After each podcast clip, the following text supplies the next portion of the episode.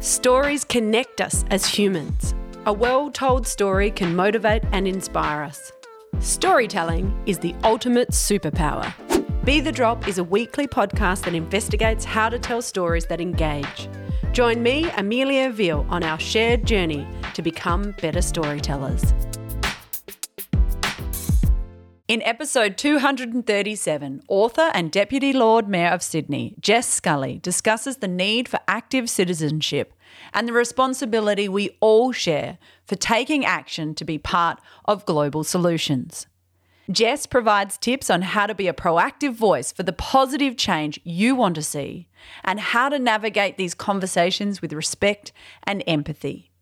This is Jess's version of Be the Drop, which was recorded live at Adelaide Writers Week. Are you starting a podcast? Narrative Marketing delivers a full range of podcast production and training options. Visit narrativemarketing.com.au or hit the link in the show notes for more details.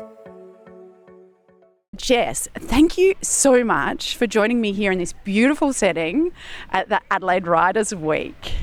Thank you, Amelia. I've been here every day for the past uh, two days, and it's just another world, really. You discover new things, you see the same faces popping up, so you start to make friendships with people. It's it's a delightful experience. And I think the wonderful thing about a writers' festival is that yes, we dive into the kind of hard social stuff, but we also talk about emotions and feeling and, and connection. And I, I see events like this one as sort of a coming together of both sides of the brain. Mm, beautiful. And and such a critical part of how we can then work together to solve problems, which is very much what you're looking at in your book. And I'll make sure I read the title properly. In Glimpses of Utopia. So you're looking at in a way there's a lot of there's a lot of layers in here but tell us about why it is to you that it's so important that we really tap into this power of the people oh there's so much there but i, I think the key thing is it's too privileged and too entitled to give up hope because, you know, we're facing a lot of challenges. I think inequality, uh, rising inequality, and uh, climate change are the two big challenges of our time. And we can just say, look, they're insurmountable. What can we do? And just kind of give up hope and you can shut off from the world. But actually, we all, I think, have a responsibility to stay hopeful and take action and to be a part of the solution. I think the thing that will solve our problems is human effort, connection, focus, and, and the human act of caring for each other and the planet, and, and the human urge to create and invent and innovate. Those are the things that are going to save us. And you're looking at this on many layers. So, from childcare to politics, you know, how do we step up? How do we take responsibility? I think that's great. I love the call to action. Yeah. Oh, now what? I know, right? Everyone keeps asking me that. Um, no, it's it's really hard. The thing that I'm talking about a lot at the moment is active citizenship. And so, what that means is being a proactive voice for the positive change you want to see in the world. You know, I am in, in an elected position, and so I hear a lot from people in the community, but I tend to hear from the same people. I tend to hear from people who are older, richer, and whiter than their neighbours. They're people who know how the system works and, and they're used to having their voices heard.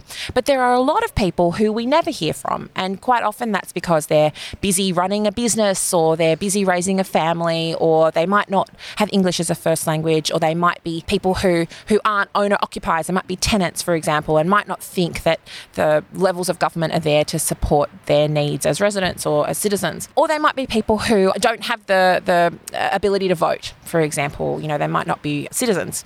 But what we can do, it, in active citizenship is to have our voices heard, even if we don't have access to those traditional pathways to, to power and democracy. And that's by being an active supporter of positive changes and actually calling for positive changes. So here's what I mean. We all, I think, you know, 85% of Australians support action on climate change. But when that comes down to local action on your street, we often see a lot of opposition because the tangible aspects of, of climate action are things like cycleways and replacing car spaces with rain gardens or tree planting, or it might be um, making it more expensive to drive into the centre of your city, for example. And we quite often experience a lot of resistance to those kinds of changes. So, what I would like people to do is to think how can I be a vocal voice in support of those kinds of changes, whether they're environmental or social changes that are going to bring on that fairer, more sustainable future? Because we always hear from the people who are against change, and we never really hear from people who are in support of change. And it's interesting what you're talking about is that the grassroots, it's often called the grassroots style. So starting really locally and work instead of the other way around. Is that where you think the power lies? I think that we have to do everything. So I think you you do need to advocate for, for big change at a federal level and a state level and globally. But locally is where you see a lot of this stuff implemented in a really concrete way. And we rarely hear from those voices that I call YIMBYs, you know, yes, in my backyard, because we sometimes hear about NIMBYs, people who say, no, not in my backyard, or I love the idea of affordable housing, just not in my street or in my suburb. We want to hear from people who say, yes, do this here, we're in support of these moves here. And I think with some of those, though, so for education, for example, you know, I have a concern that, and there's lots of data that talks about creativity amongst children, and then we're basically through our education system make ourselves less creative. As a human, I find that concerning because creativity helps us in problem solving on all layers. But then I go, oh, how do you change the education system? I don't think that means we shouldn't. No. But I do recognize the overwhelm. The, the hard part is knowing where to start right? And and what's going to have positive impact and who who to influence is the other huge question. And so what I always suggest is um, look for examples where there have been moves towards the kinds of change that you want. Ideally, kind of within the jurisdiction that you're in. So you can write to the Minister for Education, for example, in in this instance, or there are some other people that we can talk about that you could write to, and say, I really appreciate what you've done in funding X, Y, Z, or implementing this policy or that policy. But wouldn't it be great if we could take it further? And how can we support you to expand this? Because I think when I when I think empathetically about those people who have, have stood up for leadership positions, because it's a pretty hard slog and it's like I wouldn't want to do some of those jobs. They often you don't see the struggles that they've had and the battles they fought to get the sort of incremental change that they've already made. So recognizing that in them and saying thank you for what you've done and I, I recognize that you've made efforts in this regard, but it would be fantastic to see, you know, example, give them an example of a tangible outcome you want. Because something like saying creativity in education is so vague. Mm.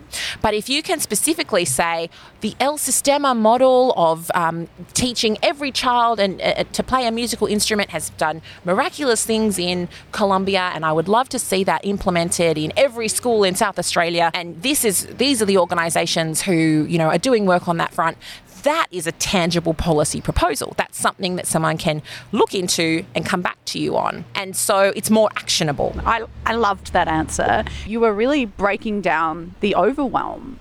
How do you come about that? Like, when you answered that question, it was so reasonable. And I was like, yeah, oh, that completely makes sense. But I don't know that I always bring that tool set with me. So, what are some of the key skills that you think really help us answer our own questions in the way that you just did then?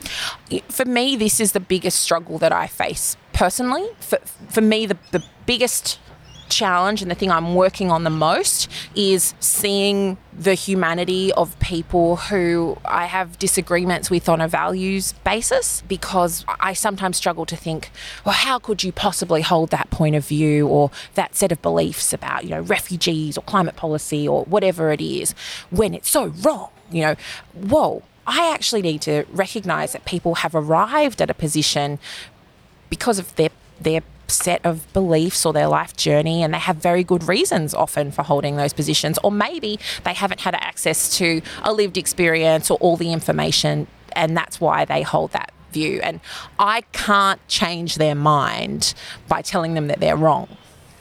I've tried. it doesn't work. So, how can I engage in a conversation where I'm going to learn something from that person?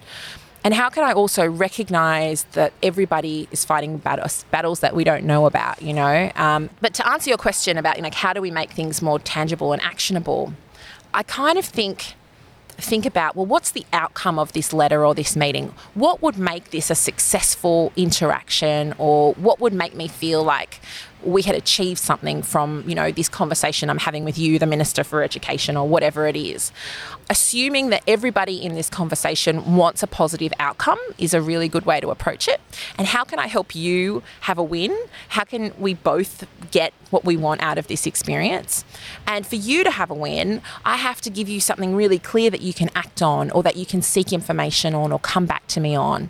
Um, and I need to be able to give you all the information that I have that's relevant so that you can take action. So I think understanding the outcome you want, uh, figuring out what the the achievable goal is, and then providing all the contacts on the context that can help to get towards that solution.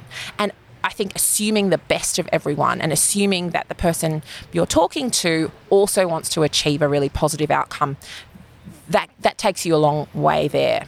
Oh, and the other thing, as you're talking, is using inclusive language. How can we, you know, what can we both? How do we work together? What is something that you win and I win and we both win? Like, your Also- natural language is very inclusive. Oh, thank you. I mean, I think it's taken me time to get that. And because I've done it badly many times, and I think I've come out of a lot of meetings going, oh, why did I do that? And I think sometimes in, we live in this quite disembodied way where we're just venting about things that we're frustrated about, but we might not necessarily believe that we can achieve an outcome. And so the step beyond venting is proposing a solution and then helping the other parties to, to figure out a pathway to get there and how we, we do that together. And I think here's the other thing and that I've that I've always really thought is important is recognizing how valuable everybody's time is. And if somebody is giving you the time of reading the letter or sitting with you in a meeting, they're invested. They've invested that time. And so how can you help them feel like that was a worthwhile encounter or experience as well? Mm. Such good advice. I'm like, yes, we should all do that. And your mindset and approach is, is fabulous. So then with you and, and linking back to your book, for you, what have been your best glimpses into utopia? Oh, there's so many, you know, like the book is full of examples from all over the world of people and communities and organizations who are showing alternatives to the way we do things. I think the thing that's been most clarifying for me is realizing that the way things are right here, right now, it's never always been like this and it isn't like this everywhere right now, if that makes sense. Essentially, anything can change, but we quite often are starved of the imagination to know that there are alternatives.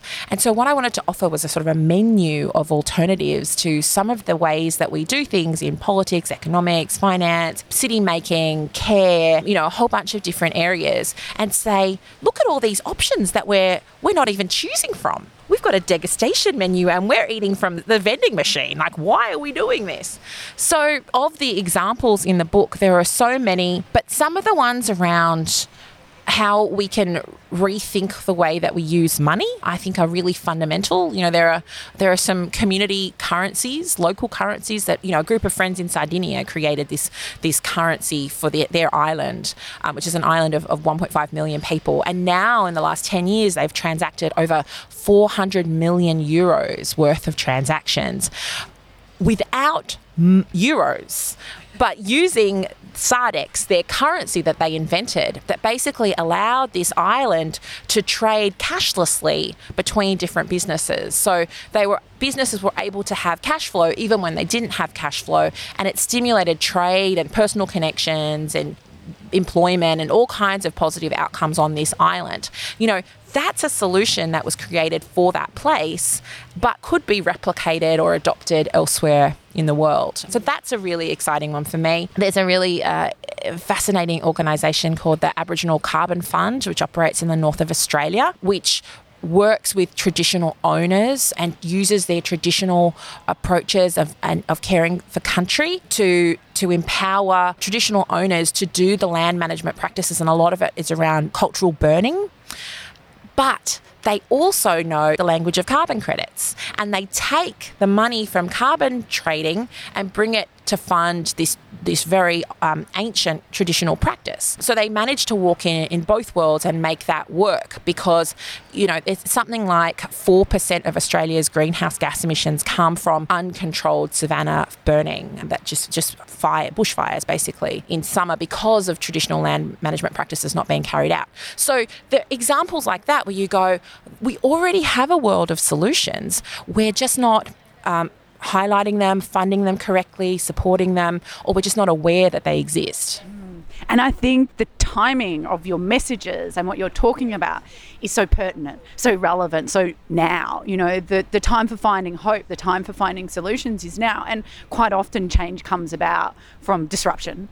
And obviously, COVID 19 has been a massive disruption. I think people are a little bit more open. And my, my hope is that we don't then go back to complacency. We go, this time is now. Mm-hmm. Do something now. You know, it, have you got that sense of feeling of, of time? I do, I do, and I have a, a real sense of urgency. And you know, I, I think sometimes we, you know, I, I can feel despondent because you know we had the the immediate aftermath of the crisis, and we saw the government put together this think tank to come up with solutions. And the surprise, surprise, solutions they came up with was let's fund more fossil fuels. And you know, it's such short term narrow thinking. It's thinking that supports you know a dying industry that's killing us and that is running itself into the ground you know and and the free market wouldn't invest in it so why should we basically? And so a lot of people think oh well that's it. We've lost our opportunity. They've flushed all of our billions down that. But i know that this crisis that those solutions won't solve this crisis because they aren't good solutions. And we're going to have to come back to this. And this is a long crisis. So we're going to need to have many goes at trying to build solutions. So, what we all need to do, I think, as active citizens is inform ourselves of alternatives, tell our friends and neighbours that actually there's many different ways of doing these things and that spending money on the stuff that support that makes happier, healthier, more connected and creative humans is actually the stuff that will solve the climate crisis, is actually the stuff that will help fund the recovery we need and the future economy we need. It sounds fantastic, but it's true. You know, actually, if we invested and there's some research in the book from the Women's Budget Group, which is a UK and, and uh, England and Scotland based organisation, but they've done research all over the world. And they found that, you know, for every dollar that would be invested in the care economy versus the hard hat construction economy, which is what governments tend to invest in after a crisis, for every dollar you'd spend in care, you'd get twice as many jobs. And you'd get this unlocking of potential because you'd have more women being able to go back into the workforce, you'd have a more educated population, a healthier population. So we've got a set of solutions. We know where the money is going to be best spent, but we've got to just tell everybody that that's what's happening and we've got to demand it gently, proactively, and with empathy of the people who we elect to represent us. Oh, fantastic. I think that is a perfect place to end, Jess. A call to arms for all of us to be active citizens. Mm. Thank you so much. Thank you. Thanks for joining me for another episode of Be the Drop. Don't forget to subscribe in order to ensure you never miss out on one of our weekly episodes. Be the Drop is produced by Narrative Marketing, where we believe that stories connect individuals and that powerful storytelling can positively impact the world. To unleash your storytelling superpower, visit narrativemarketing.com.au or check out our social links in the show notes. To contact me directly with any specific comments you have, you can email me via amelia at narrativemarketing.com.au.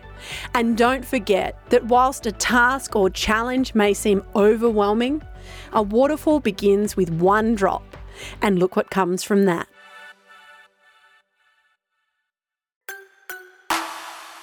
This is a Narrative Network podcast.